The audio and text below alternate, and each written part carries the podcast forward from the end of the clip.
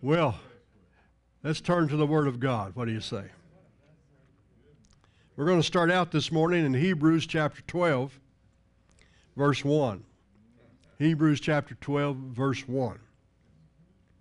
Before we begin, I want to uh, just recap a little bit. Two weeks ago, uh, I preached a message called Oh, the Power. The awesome power that God has placed within our lives through the indwelling of the Holy Spirit. The same power that raised Jesus from the dead is available to every believer all the time, 24 hours a day, seven days a week. If you get into one of those God help me situations, all you've got to do is switch the power switch on, and resurrection power is at your beck and call. He dwells within us. And the scriptures tell us that there is a, a, an unending, uninterrupted flow of divine power coming toward you at all times. It's like a, it's like a, a, um, a never ending current of dunamis, the power of God. the same power that God used to create the universe. Same power that was released when God said, Let there be light. That same power is coming toward you with uh, in an unending flow, uninterrupted. It's always there. But then we found out last week, we talked about how your faith is the switch that turns that power on. You know, we have all kinds of power running past this building through those power lines. More power than we can handle. It comes to that power pole, and there's this little round box there. I can, I can see one right out the window there, and it's called a, it's called a uh, transformer that takes that power and transforms it into uh, a lower voltage, voltage or wattage uh, that sends it to our building. And then when we uh, walk in at any time we desire, all we have to do is flip a switch back there and the lights come on. It's a marvelous thing. Amen. Uh, uh, most of the people who've lived on this planet throughout the thousands of years did not enjoy that luxury but because of Thomas Edison and others, you know, they've figured out a way to harness that power and redirect it and, and make it conform to more usable form so that whenever we turn the switch on, we can toast our toast with it. Amen. Or whatever use you have for it. And it's a marvelous thing. And, and faith is the switch that releases the power of God and energizes it in your life. Amen.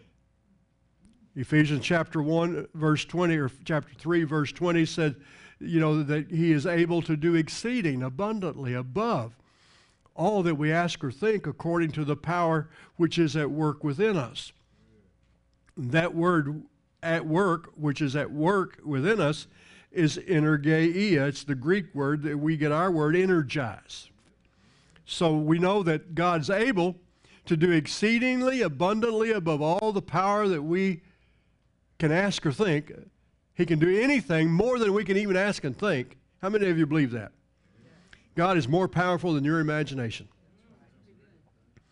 God is more powerful. You cannot ask God to do something that He is not able to do in terms of his power, his ability. But that little phrase, according to the power that is that worketh or that is energized within you. That power of God is released in our circumstances by our faith. Our faith is the switch that energizes it. That's why the scripture says that without faith, it is impossible to please God because we must first believe that God is, and most of us do. I would say 100% of us in this room, we believe that God is. and that He is all that, and that He is that He's able. There's never a question of whether or not God is able. We usually fail in the second part, and that He is a rewarder of them that diligently seek Him. If we really believe that God rewards those who diligently seek Him, then we would be more diligent in our seeking Him. Amen.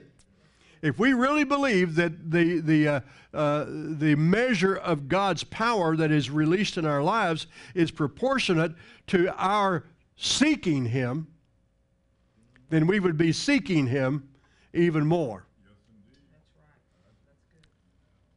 We wouldn't even be able to close the doors of the church. There'd be people demanding access 24 hours a day because they, they, they really believe that God is and that God really will reward you for your diligence in seeking Him. I believe you're here this morning because you believe that. You believe that God rewards people who go out of their way to find Him. God is invisible, and that's for a reason. He doesn't want to be available to people that don't want Him. But He will reveal Himself, He will manifest Himself to those who want Him, who will seek Him. Amen?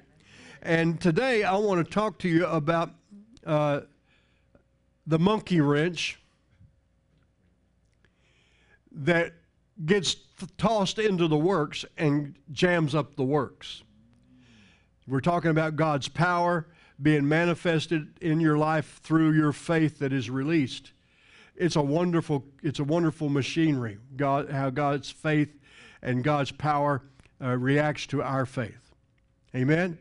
And boy, when you can get that going smoothly, you're going to be living a life uh, filled with signs and wonders and miracles and all kinds of answers to prayer, and it's a beautiful thing.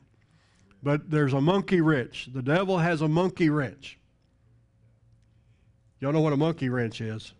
Big old pipe wrench. We used to call monkey wrenches because they kind of look like a monkey. And you take a monkey wrench and you throw it into a, a, bunch of gears that are working smoothly, and that monkey wrench gets stuck in those gears, what happens? It jams it up. And next thing you know, you have a major breakdown. Well, there are a lot of Christians who have a monkey wrench that has been tossed into their faith and into the whole operation of God, and God's working in their life has been stopped. And we're going to talk about the monkey wrench. By the way, I, I, this is the third part of a series that I'm doing this month, and so I want you to be able to go back and and uh, rehear those two previous messages. They're very important. They set the stage for today. And so uh, you can listen online just by going to Talk Bible. That's one word. Talk Bible. That's what we do around here. We talk Bible. Go to talkbible.sermon.net. And that's our channel. And you can listen to audio version of those messages. Or if you want to see my face, you can go to my YouTube channel, which is simply Ronnie Thomason. Ronnie with a Y. All right? If you, if you spell it the wrong way, you won't find it. And Ronnie with a Y is just uh, Ronnie Thomason on YouTube. Just search for Ronnie Thomason, and you'll find the video version of these messages. And the reason I'm telling you this is because I want you to uh, I want you to go back and rehear these these messages so that so that your faith will be strengthened. Amen. Because I'm talking today about the monkey wrench. That which will gum up the works. There's nothing more frustrating than to walk into a dark room and flip the light switch and nothing happened you immediately know there's something wrong. Well, if you cry out to God and you put in a prayer request for something and, and you don't get what you're asking for, you know there's something wrong. Has that ever happened to you? Then you've got to figure out where the problem is.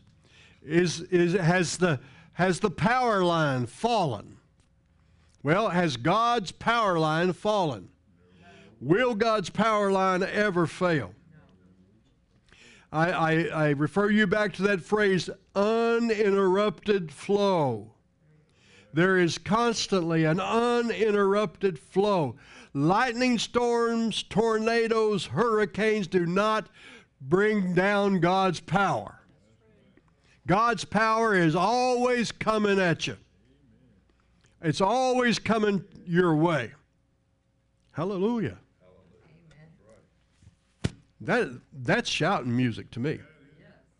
So if we flip the switch and the power is not there, then we know the problem is not on God's end.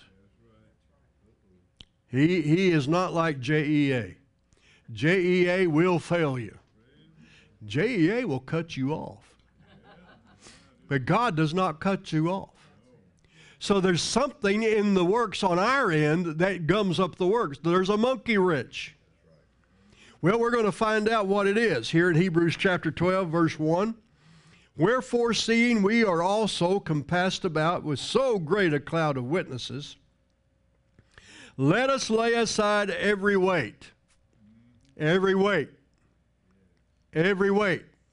Or we could say, every monkey wrench. Let us lay aside every weight and the sin. Not sins, but the sin there is a sin. Everybody say a sin. a sin.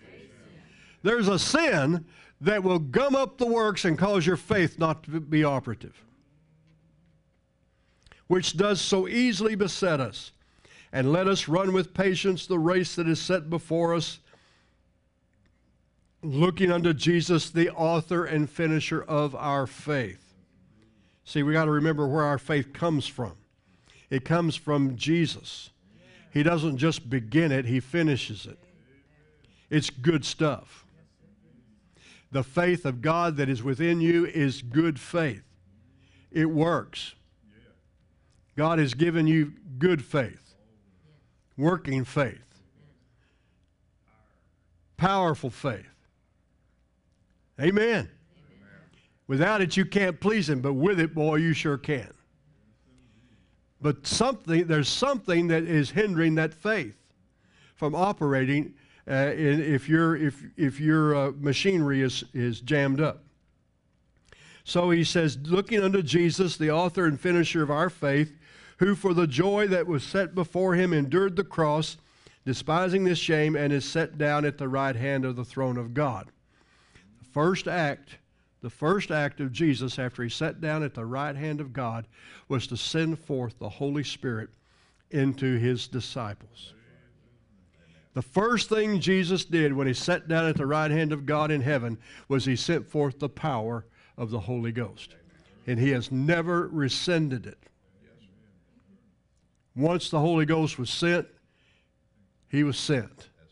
He is present in the earth today, and he's coming at you always with an uninterrupted flow. I, just feel the Holy Spirit just really emphasizing that phrase uninterrupted. Uninterrupted flow. There is an uninterrupted flow of power available to all of us. So if there's a problem, it's not there. The problem is in the switch. The problem is in the switch of faith. What's hindering your faith? Well, he said here that the, the faith was hindered by every weight and the sin. There are weights and there are sins. Let's expand on that in Hebrews 12:1 with the amplified version. I like the amplified because it amplifies. It helps to further explain. So let's look at the amplified. Therefore then, since we are surrounded by so great a cloud of witnesses who have borne testimony to the truth, let us strip off and throw aside every encumbrance, unnecessary weight, and that sin which so readily, deftly, and cleverly clings to and entangles us and let us run with patient endurance and steady and active persistence the appointed course of the race that is set before us. So, from the Amplified, we understand that the weight, the weight is unnecessary. It is an encumbrance. It's something that just weights us down and hinders our running in the race. We also find out that it has to be stripped off and thrown aside by us. It's our responsibility to take off the excess baggage. If you're carrying around a 25 pound weight and you're running in a marathon, you need to toss that weight. Amen? And there are some unnecessary burdens, unnecessary encumbrances that we're carrying in life that, if, that negatively affect the flow of God's power. One time I was flipping the switch trying to turn the power on in my house and it didn't come on. And so I got out my screwdriver and I took the plate off and I looked in there and man, that whole box, that whole switch plate box was just full of uh,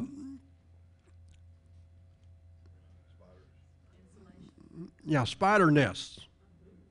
You know, just, just it was like I couldn't even see. I couldn't even see the wires. I mean, somebody just somebody just built nest in there, and so I got I got the vacuum cleaner out and I sucked all that out and I cleaned it. I took it off. I cleaned the connections and I stuck it back in there, and I flipped that switch and the power came on. It was just clogged up.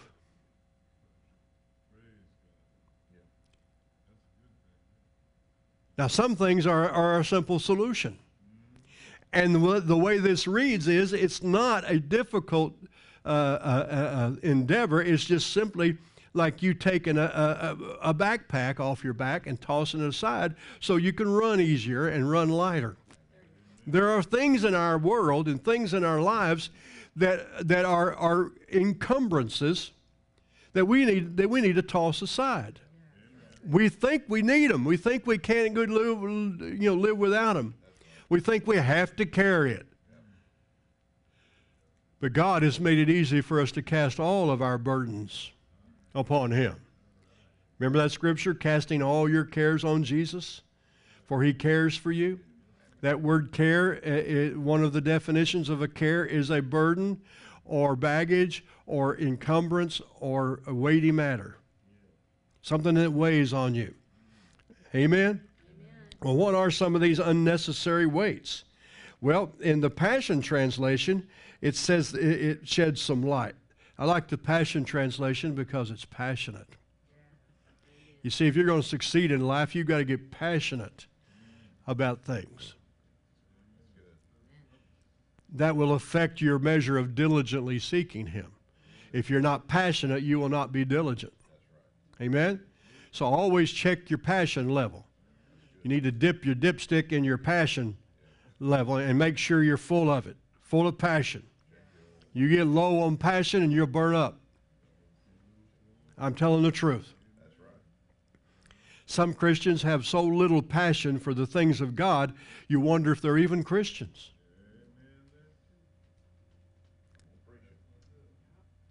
You know, I, have I've, I've set across the table, you know, with uh, with church members and Christians in my life, and uh, and you know, I'm there. I'm their pastor. They know I'm their pastor. They're my people. They know they're my people, and I'm there. You know, I'm thinking I'm there to help them. I'm I'm there to speak something of God into their life, and all they want to talk about is sports and weather and politics. And I'm thinking, you know, and so I'll try to gear, I'll try to gear the whole conversation around to the things of God, and they act like that's the last thing they want to talk about. And I'm thinking, why am I here? Why am I even here? They don't care. They, they're not interested in anything godly or anything that relates to the Word of God or the Spirit of God. Otherwise, they would be full of questions. They've got their pastor here. How often do you get a one on one with the pastor? You would think they would take advantage of that, but no, they want to talk about football. Something's wrong when Christians are not interested and have no passion. That's a side. But Hebrews, I just, the Passion Translation. As for us, we have all these great witnesses who encircle us like clouds. So we must let go of every wound that has pierced us and the sin we so easily fall into. So the Passion Translation translates weights into wounds, wounds that pierce us. Well, what are some of the wounds that pierce us? It's important for us to know because that's where the monkey wrench comes from. Well, first of all, we have the, the word wound. People have spoken things to us that hurt us. This is usually where most offenses begin.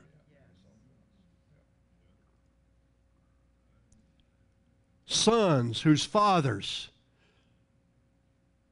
tell them at an early age they're stupid, they're an idiot, can't do anything right, you'll never make anything of yourself. Those are wounds that that child is, becomes attached to and carries them like a burden on their back the rest of their life. And daughters can have the same wounds. We pick up baggage because of, of, uh, of words that are spoken to us in the course of life. That's why, fathers, you should bless your children. You should confirm them. You should always confirm your son.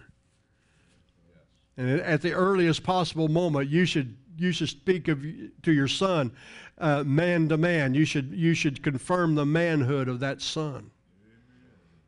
Amen. When I talk to my son, I, I, tell him how proud I am of him.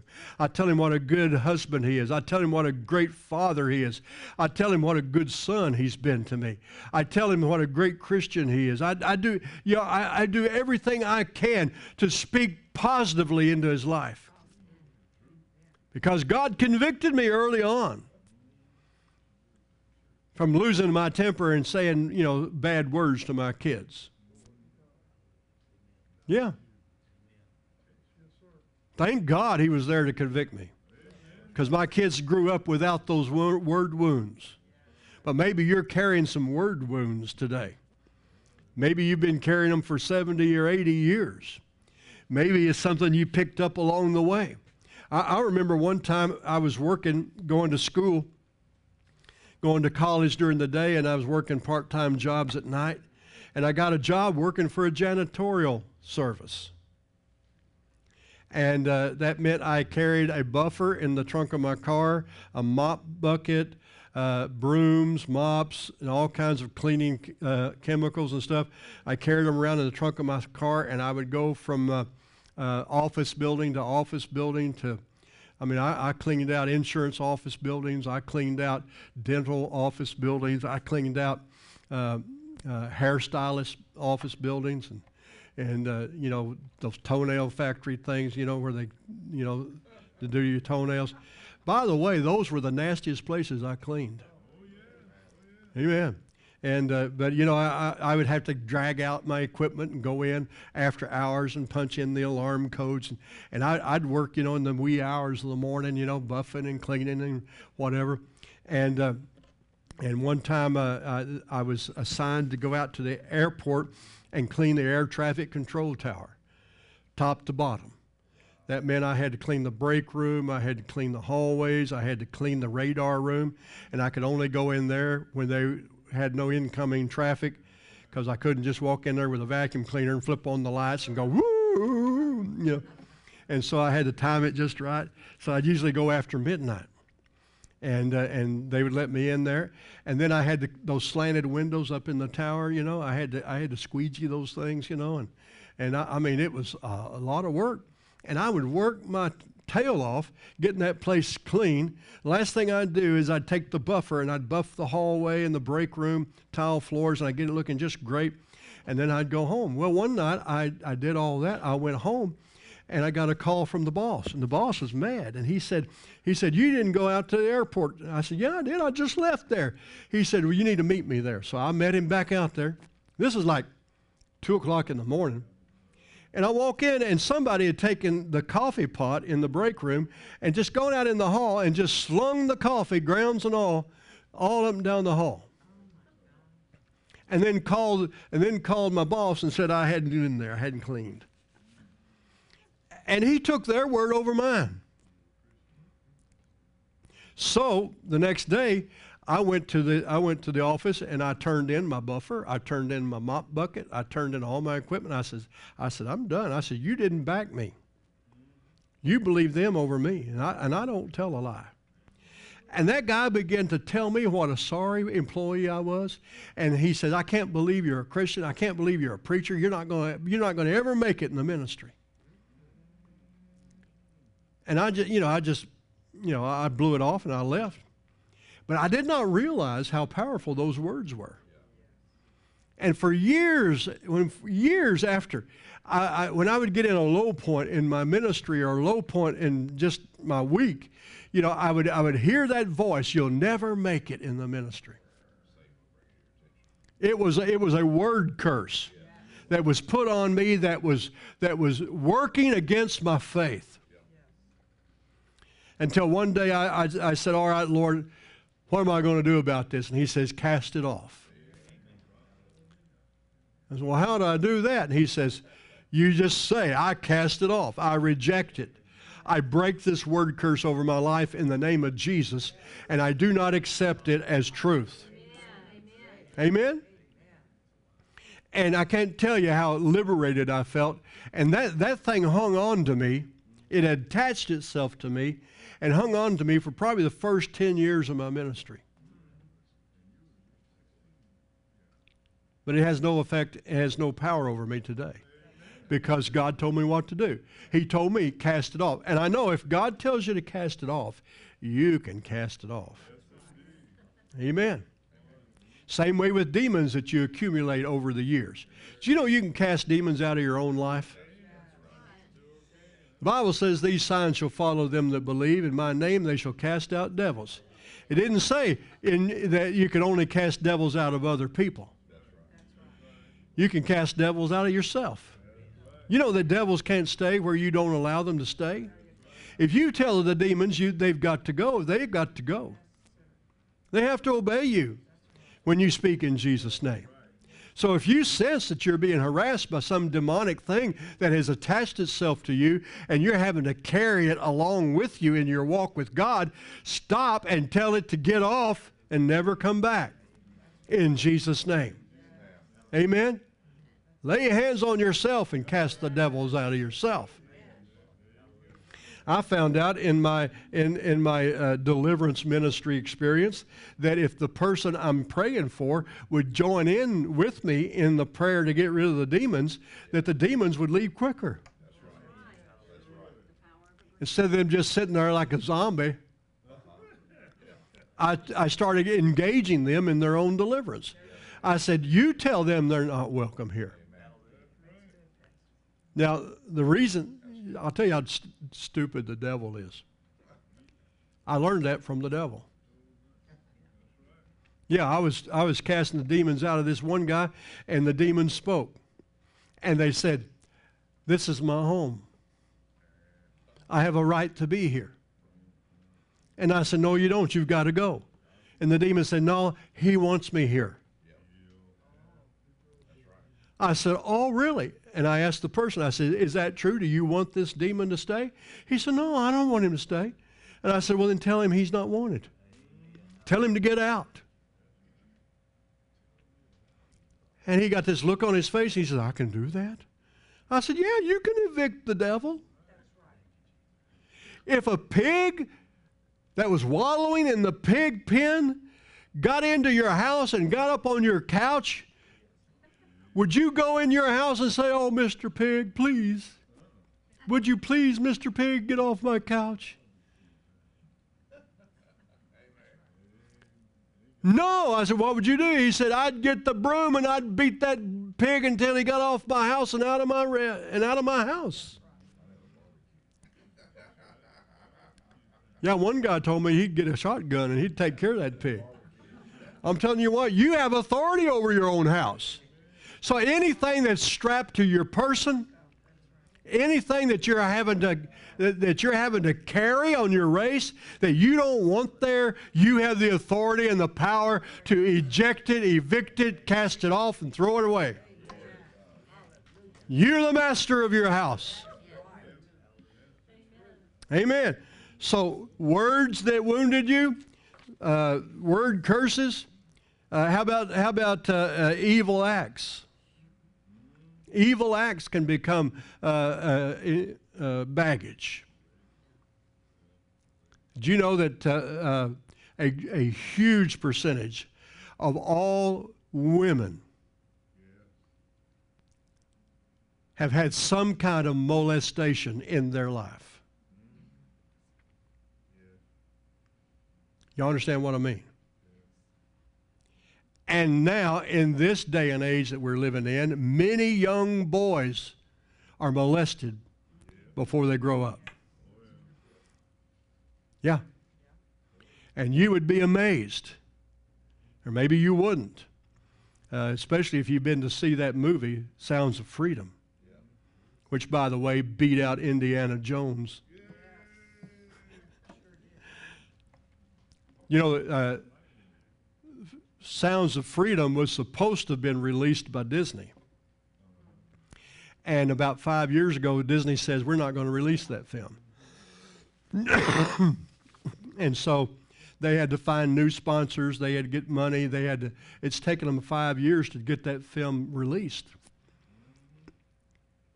And Indiana Jones, which is a Disney movie,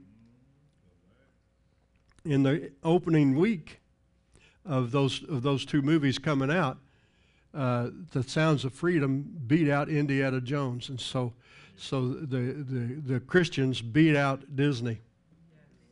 Amen. Praise the Lord. Uh, that's huge, folks. That's huge. But what we learned, how many of you have seen that movie, Sounds of Freedom? Uh, it's not entertainment.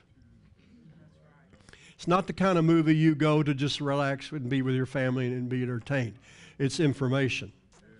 And it will, it will astonish you, just the facts and, and the, the statistics they give. The movie dramatizes just one man's efforts to liberate uh, a brother and a sister.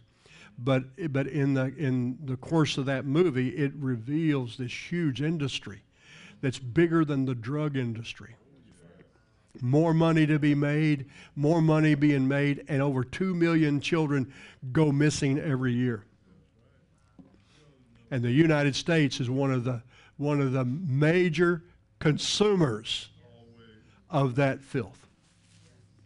And so it's something we need to be aware of. but the fact is that that evil is in the world and people are, are, are wounded at, at an early age by either being molested, raped, sold, trafficked, or whatever by the evil acts of others. And you have, it's an amazing how uh, someone who's been involved in, and been a victim of such things, somehow or another, the, the enemy twists it around and makes them, makes them think that they're responsible that it is their fault. And, and so they feel guilt and they feel shame. But, you know, if you're a victim, it's not your fault. But telling someone that and them believing that to the point that they are able to be delivered from that guilt and that shame is a huge step. But I, am telling you that the evil acts of others can wound you to the point that it becomes baggage for you for the rest of your life. And I know what that's like. Because, not because I experienced it, but I have had people close to me that experience those things. And, it, and, and it's amazing how it attaches itself and weaves its way into your, your thinking and makes you think you're not worthy of God's blessing and God's best. Amen. But I'm telling you, it can be cast aside if you'll believe in the delivering power of God and the forgiveness of God, and if you will forgive. Woo. And that's the hard part forgiving that person that wronged you, forgiving that person that, that hurt you. But if you'll forgive them, you can go free. Forgiveness is the key to for freedom. Amen? And then there's, then there's something I would call the neglect wounds. Sometimes it's not something that somebody did to you, or it's, it's not something that somebody said to you, but it's the fact that they neglected you. And that can be baggage for you when it comes to uh, living your life with your faith flowing. You need, you need to realize that, that uh, even though people may neglect you, I'm talking about, you know, uh, children whose fathers were never there, never there for them. You know, their, their dad was a workaholic and their mother maybe was a workaholic and they, they, they got raised by the, the nannies and the daycare people. Do you realize that a huge portion of our society are being raised by people who are not even their parents? And they feel these wounds of neglect, and it's deep and it causes them to think maybe that, that if their own parents don't love them, maybe they're not lovable.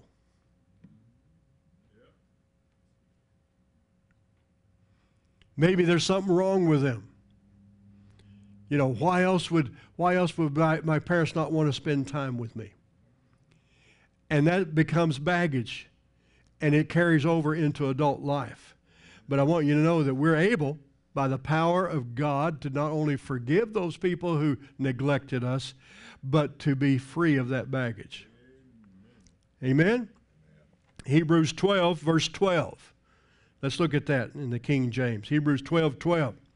Wherefore lift up the hands which hang down and the feeble knees and make straight paths for your feet. Who's got the responsibility for this happening? He said, You lift up your hands which hang down.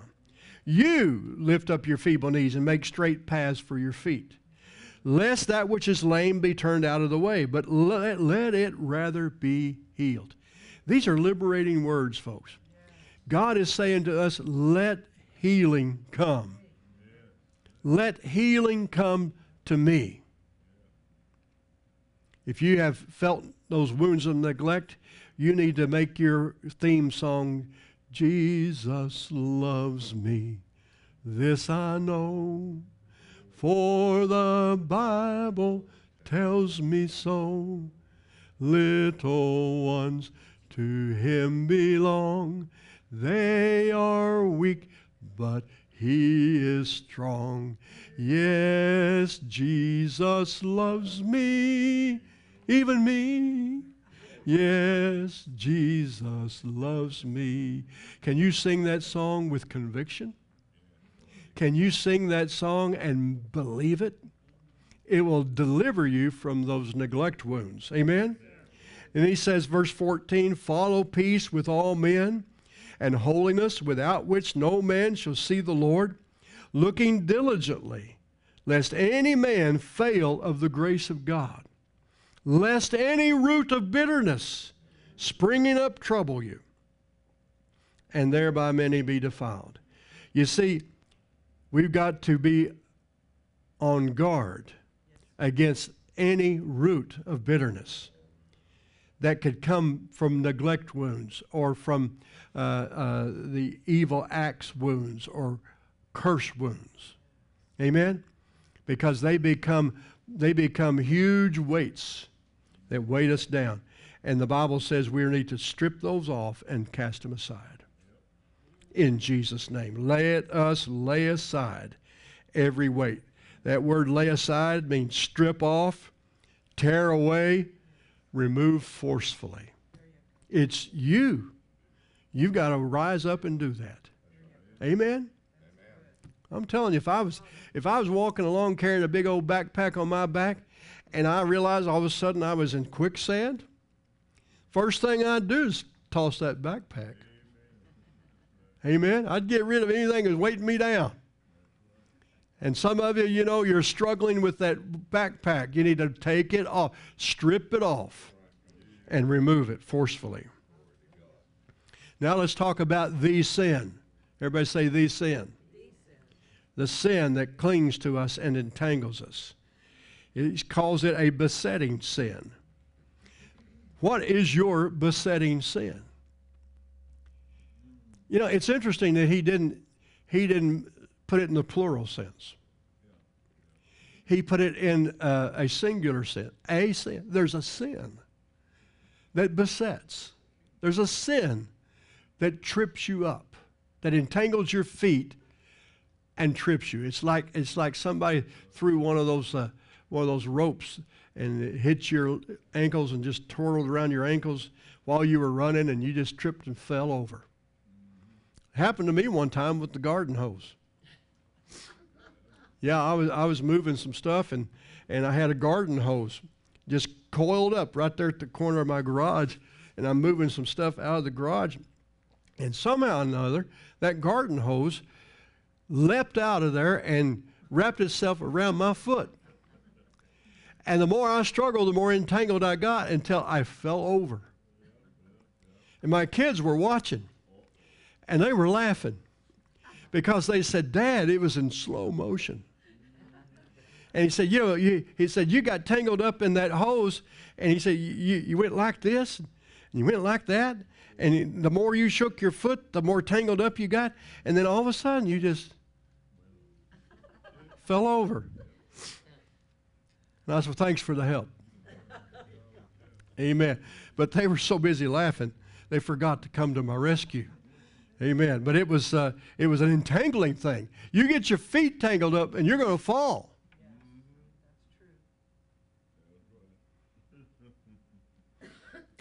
And the older you get, the more likely you'll fall. You don't have the spring in your step, and you don't have the ability to, you know, stand on the other leg. You know, so you get you get your you get a, your foot tangled, and down you go. And I'm discovering that the older I get, if I start if I start in the motion, uh, there's nothing I can do to stop it. I'm I'm going to go all the way. It's like my head weighs a thousand pounds. Y'all know what I'm talking about. All right. You're, you're, not, you're, not as, you're not as on your feet as you used to be. So it, it can be a, it can really beset you. Well, there's a sin that can easily beset you. And we need to lay that sin aside and deal with it. Amen? Look in Matthew 22 and verse 36. Master, see, this lawyer came to Jesus. And this lawyer says, I've got a deep question for you, Jesus. Which is the great commandment in the law? And Jesus said unto him, Thou shalt love the Lord thy God with all thy heart, and with all thy soul, and with all thy mind. This is the first and great commandment. And the second is like unto it, Thou shalt love thy neighbor as thyself.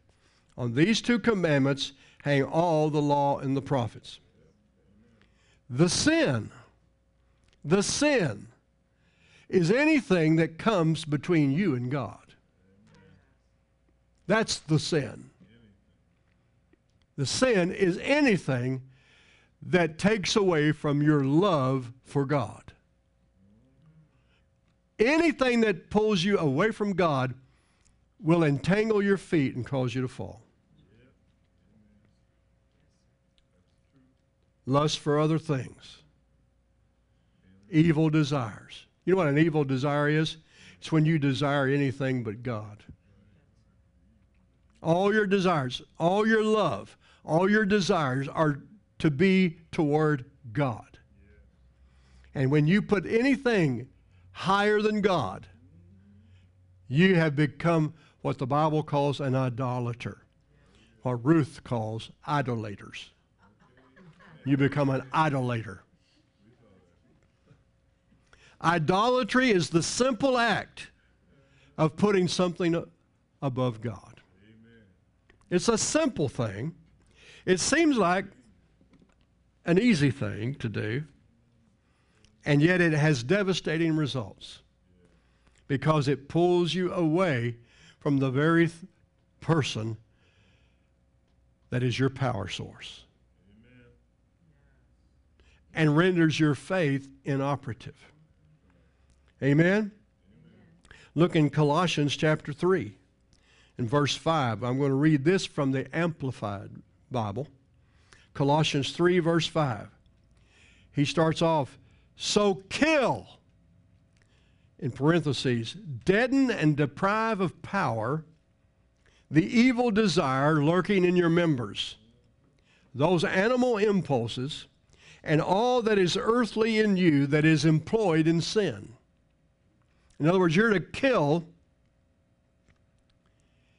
any desire that is working in your life to employ you in sin. Those animal impulses and all that is earthly in you. And then he lists some sexual vice, impurity, sensual appetites, unholy desires, and all greed and covetousness. For that is idolatry. And then he defines idolatry the deifying of self and other created things instead of God. The deifying of self. In other words, I want it, so I'm going to have it. I don't care what God says. Now, I know that you may never have put it in those words. But anytime you willfully choose a path that you know is not God's will, you're putting yourself above God. And it will trip you up. Verse 6 It is on account of these very sins that the holy anger of God is ever coming upon the sons of disobedience, those who are obstinately opposed to the divine will, among whom you also once walked when you were living in and addicted to such practices. But now put away and rid yourselves completely. Whose responsibility is it to put it away? So you've got to police yourself. Put away and rid yourselves completely of all these things anger, rage, bad feelings toward others, curses and slander, foul mouthed abuse, and shameful utterances from your own lips. Do not lie to one another, for you have stripped off the old unregenerate self with its evil practices and have clothed yourselves with the new spiritual self, which is ever in the process of being renewed and remolded fuller and more perfect knowledge upon and knowledge after these things, the likeness of him who created it. So he's telling us we have the responsibility to strip off all these evil practices.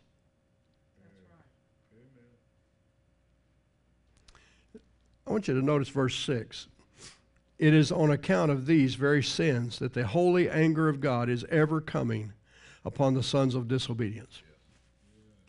Now, I told you that the power of God is ever coming towards God's, God's people. So, God's power, God's dunamis power, is always coming to you in an unending stream. But conversely, the idolaters have the anger of God ever coming against them. So you, you have a choice. It's, it's the same coin. On one side, you can have God's power in an unending flow coming towards you. And on the flip side of that coin, you could have God's anger ever coming towards you in an uninterrupted flow all determined upon whether or not you're going to be a true follower of God or an idolater. And idolatry is anytime you choose anything over God. You can make an idol out of anything, folks. Uh, you know, I think Paul wrote how, about some people that their God was their belly, their appetite, their gluttonous appetites they're, you know, they're, uh, he's talking about a whole group of people. And he said their God is their belly. And so, you know, their, their appetite, their desire to eat was their God. Some people make sex their God. Maybe not doing it, but thinking about it can be their God. Pornography is, uh, is one of the worst epidemics uh, in, in the world today. And the United States is, one of, is the leading uh, producer of pornography for the world. And it's easy to get hooked on it. A child with a cell phone can find pornography on his cell phone. And how many parents just can't wait to, for their child to have their own cell phone and are too lazy to figure out how to block that phone from having access to pornography? There is a way. But most parents don't even think of it, don't even think to do it. And so they've got their little their little 12 uh, year old boy in his room uh, looking at pictures of naked women. Yeah. I, I remember when my son first got his own computer. Well, he was 20 years old, but he had his own computer in his room. And I remember my wife, his mother, going in there and having a long talk with him about the use of that computer and about the dangers of pornography. Yeah. And warned him and put the fear of God in him and the fear of mom and dad too. That the first one of the one of the, the quickest way for him to lose that computer would be, you know, to log on to one of those sites. But now it's even easier than it was then. Yeah, it'll just pop up. Ruth and I were watching, you know, we, we were watching a, an episode of Hogan's Heroes on cable television. And up pops this ad of these two homosexual guys riding around on a bicycle, you know, and, and uh, obviously homosexual and talking about, uh, you know, HIV medications. We didn't ask for that commercial. That's why we were watching Hogan's Heroes, to get away from all that stuff. And there it pops up right in front of us and just made me so mad I switched channels. Watch something wholesome like MASH, which isn't. I'm telling you, folks, you can't get away from it. You can't drive down the street now without seeing pornography on billboards. You can't go to a football game without, uh, without scantily clad ladies, you know, dancing in front of you during, during the halftime and the breaks. It's everywhere, people. The temptation to lust is always there. And you don't ever outgrow it. You don't ever outgrow it. You don't ever outgrow it even when you can no longer perform sexually, you can still have that thought life. And it's an idolatrous thing that needs to be eradicated from all of our lives. Amen. And the scriptures. You can't read the scriptures without, without uh, coming across conviction for these things anger, wrath, malice, hatred, gossip, fault finding, lying. How many Christians?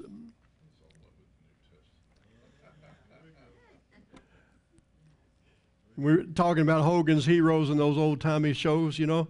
Uh, one time somebody told me, he said, well, that's all I ever watch. I, I, watch Andy Griffith and I watch these things, you know.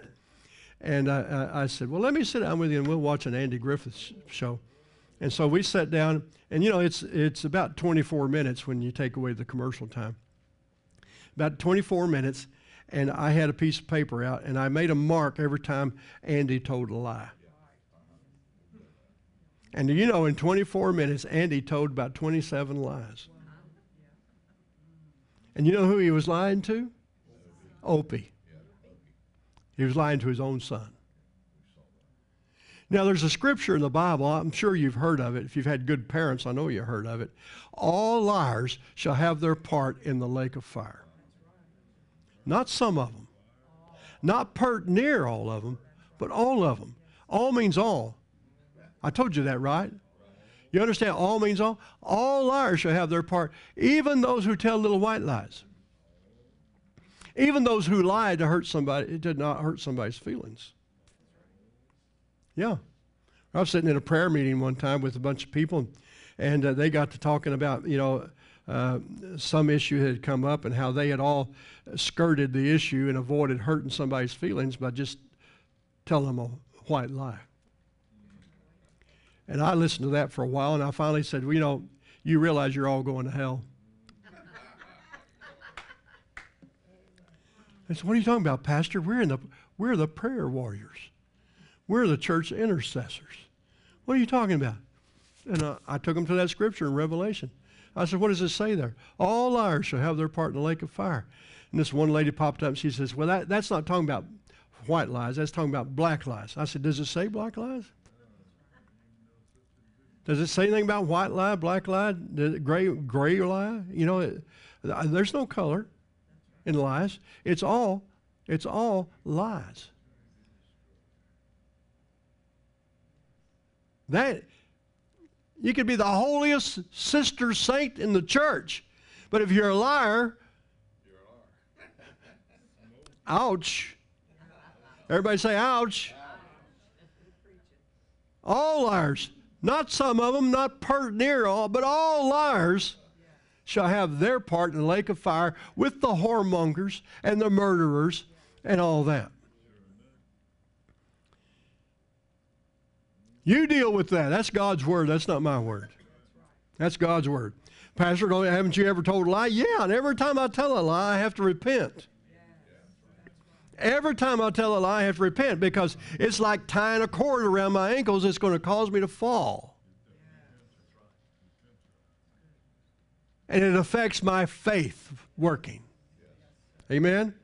You see, uh, look at Isaiah 32. I'm going to have to quit here, but Isaiah 32, verse 15. In the Amplified, it says, Until the Spirit is poured upon us from on high, and the wilderness becomes a fruitful field, and the fruitful field is valued as a forest, then justice will dwell in the wilderness, and righteousness, moral and spiritual rectitude in every area and relation will abide in the fruitful field. How many of you want to be a fruitful field? Verse 17, and the effect of righteousness will be peace, internal and external. And the result of righteousness will be quietness and confident trust forever. The effect of rightness, of being in right standing with God, is quietness and confident trust. Now, what is confident trust? It's faith. The effect of living right is faith. The effect of casting aside these, the sin that easily besets you is faith. If your faith is not working right, Repent of the unrighteousness. Clean out the cobwebs and the spider's nest. Verse 18 My people shall dwell in a peaceable habitation, in safe dwellings, and in quiet resting places. Now, with that in mind, turn to 1 John 3. 1 John chapter 3. verse, uh, we're going to go verse 20, and this is going to be in the Passion Translation. 1 John 3.20 in the Passion.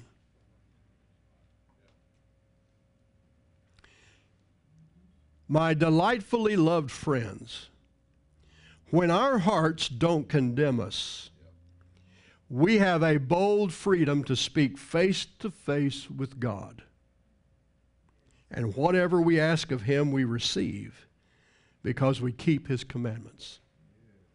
And by our beautiful intentions, we continue to do what brings pleasure to him. So these are his commands that we continually place our trust in the name of his Son, Jesus Christ, and that we keep loving one another just as he has commanded us. Now, isn't that the great command? The great commandment love him and love each other with all of our hearts. For all who obey his commands find their lives joined in union with him, and he lives and flourishes in them. We know and have proof that he constantly lives and flourishes in us by the Spirit that he has given us. The measure of the Spirit in your life is the measure of how much God is living in you and it's the measure of how fully committed to God you are. So if you want the switch of faith to be operative in your life, and if you want the power of God to be flowing uninterrupted, then the key is to make sure you never tolerate anything that would destroy your confidence, your faith toward God. You see, he says, if your heart doesn't commend you, condemn you, then you have confidence toward God. Amen. That confidence there is faith. The, the freedom to stand boldly in God's presence and ask for anything, knowing that He will give it to you. See, anything that clouds that, anything that messes with that confidence is the thing you need to cast aside. Now, for different people, it's going to be different things, but when you drop to your knees to pray and you're asking God for anything, or even when you're just worshiping God, that thing that comes up in your mind that wants to switch your faith off, that is your besetting sin. Deal with it. Deal with it today and get it out of the way. There's power in the blood of Jesus. If you confess it, He's faithful and just to not only forgive you, but to cleanse you from all unrighteousness. Amen? God is faithful. If you will, if you will stop it, arrest it, confess it, and quit it, your faith switch will work like it's supposed to. This is sound advice. Amen. Amen. Praise the Lord. Bow your heads with me, and I'm going to ask our ushers if they would prepare the communion elements. And you say, well, what can wash away my sin, Pastor? What, what can deliver me from this body of death? What can, what can get this monkey off my back? What can get this monkey wrench out of the works? What can release my faith, Pastor? Where, where's the power? Oh, there's power in the blood of Jesus. And we're going to have a, we're going to have a blood fest here. As we remember Jesus, we remember He's the source of our power. He's the source of our strength. He's the one who gave us the power to defeat sin. Amen? By faith, sin has died and has no more power over me. I confess. I commit myself to not repeat that sin. We'll say, Pastor, what if I do? Confess it again. Keep working. If you fall, fall forward. Faith is a forward motion. Well, Pastor, it's not easy. Well, nothing worth having comes easy. But you've got to want this. Amen? Just close your eyes with me right now and I just want to ask you Has God put his finger on something? If he, if he has put his finger on something in your life, just slip your hands up with me. Just, yeah. It's almost all of us. Some of us are perfect. But you know, I, I have to admit, while I was preaching this, God convicted me of something. Thank God. You know, I, I, I, I want to be rid of any, any, I don't want to be rid of any weights. Hallelujah. You know, one reason I, one reason I fall over so easily is I'm, I'm, I'm my, my, my weight is off center. I got this bubble out front, you know. So I'm kind of I'm kind of a wobbly walker, you know. I'm kind of my weight's not evenly distributed, and so I'm working I'm working on getting rid of you know some excess weight because I know how it affects my balance. I know I know how the extra torque on my back causes my back to get tired. I know I know that I know that as I get older, I don't need to I don't need to be carrying extra weight. Amen. So I, I constantly fight it. I constantly working on it. But that's not what God convicted me of. I'm just telling you. We all have work to do. You might be focused on one thing, and all of a sudden God puts his finger on something else. And you say, God, wait a minute. Let me deal with this before I deal with that. God, God said, you know, you need to pay attention to what God points out. Major on what God majors on, and minor on what God minors on. God's not so concerned about you eating pork as He is about you wagging your tongue. Hello? By the way, it's scripturally okay for you to eat pork. Amen. Thank God for bacon. Some people, they're so concerned about their dietary habits that they forget that their, their, their tongue, their tongue is the unruly member.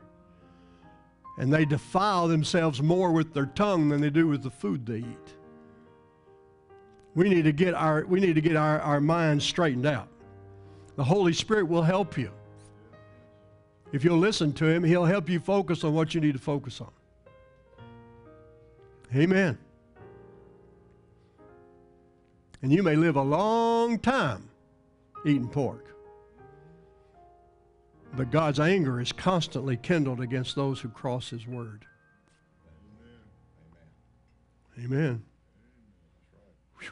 Pastor, you're tough on us today. Lift up that bread right now.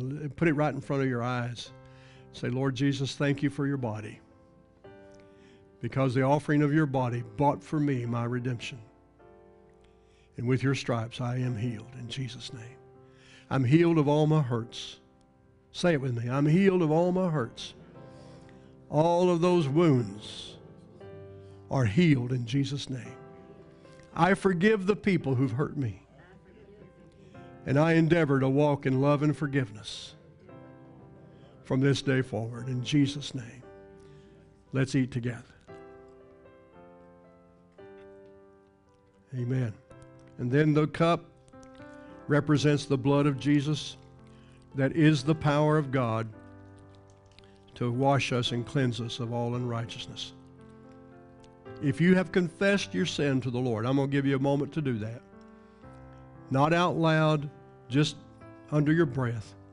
Confess whatever it is that Jesus, by the Holy Spirit, has convicted you of this morning. He's put his finger on something that's called the sin. The sin that easily trips you up. Confess that to him right now and ask for his forgiveness. And then we will partake of the cup, the blood that washes every sin away. Hallelujah. Hallelujah. Thank you, Lord. Thank you, Lord. Now, let's receive the cup the washing of the blood.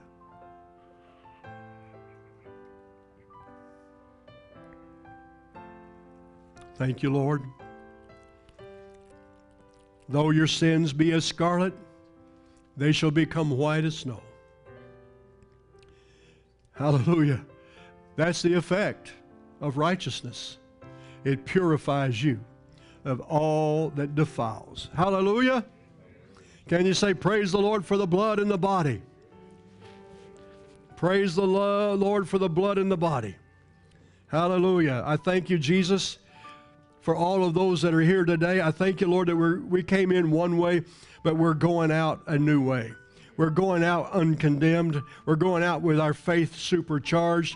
We're going out with our faith switch working, and the power of God is flowing through our lives today in Jesus' mighty name. And everybody said, Amen. Stand up with me and give the Lord a big hand clap. He deserves praise. He is our deliverer. He's our, our freer. He frees us up. Hallelujah. Praise God. Well, y'all have a great week. Thank you. And I, I, I just thank God I made it through that whole message without coughing. Amen. I'm healed. Praise God. Have a great week.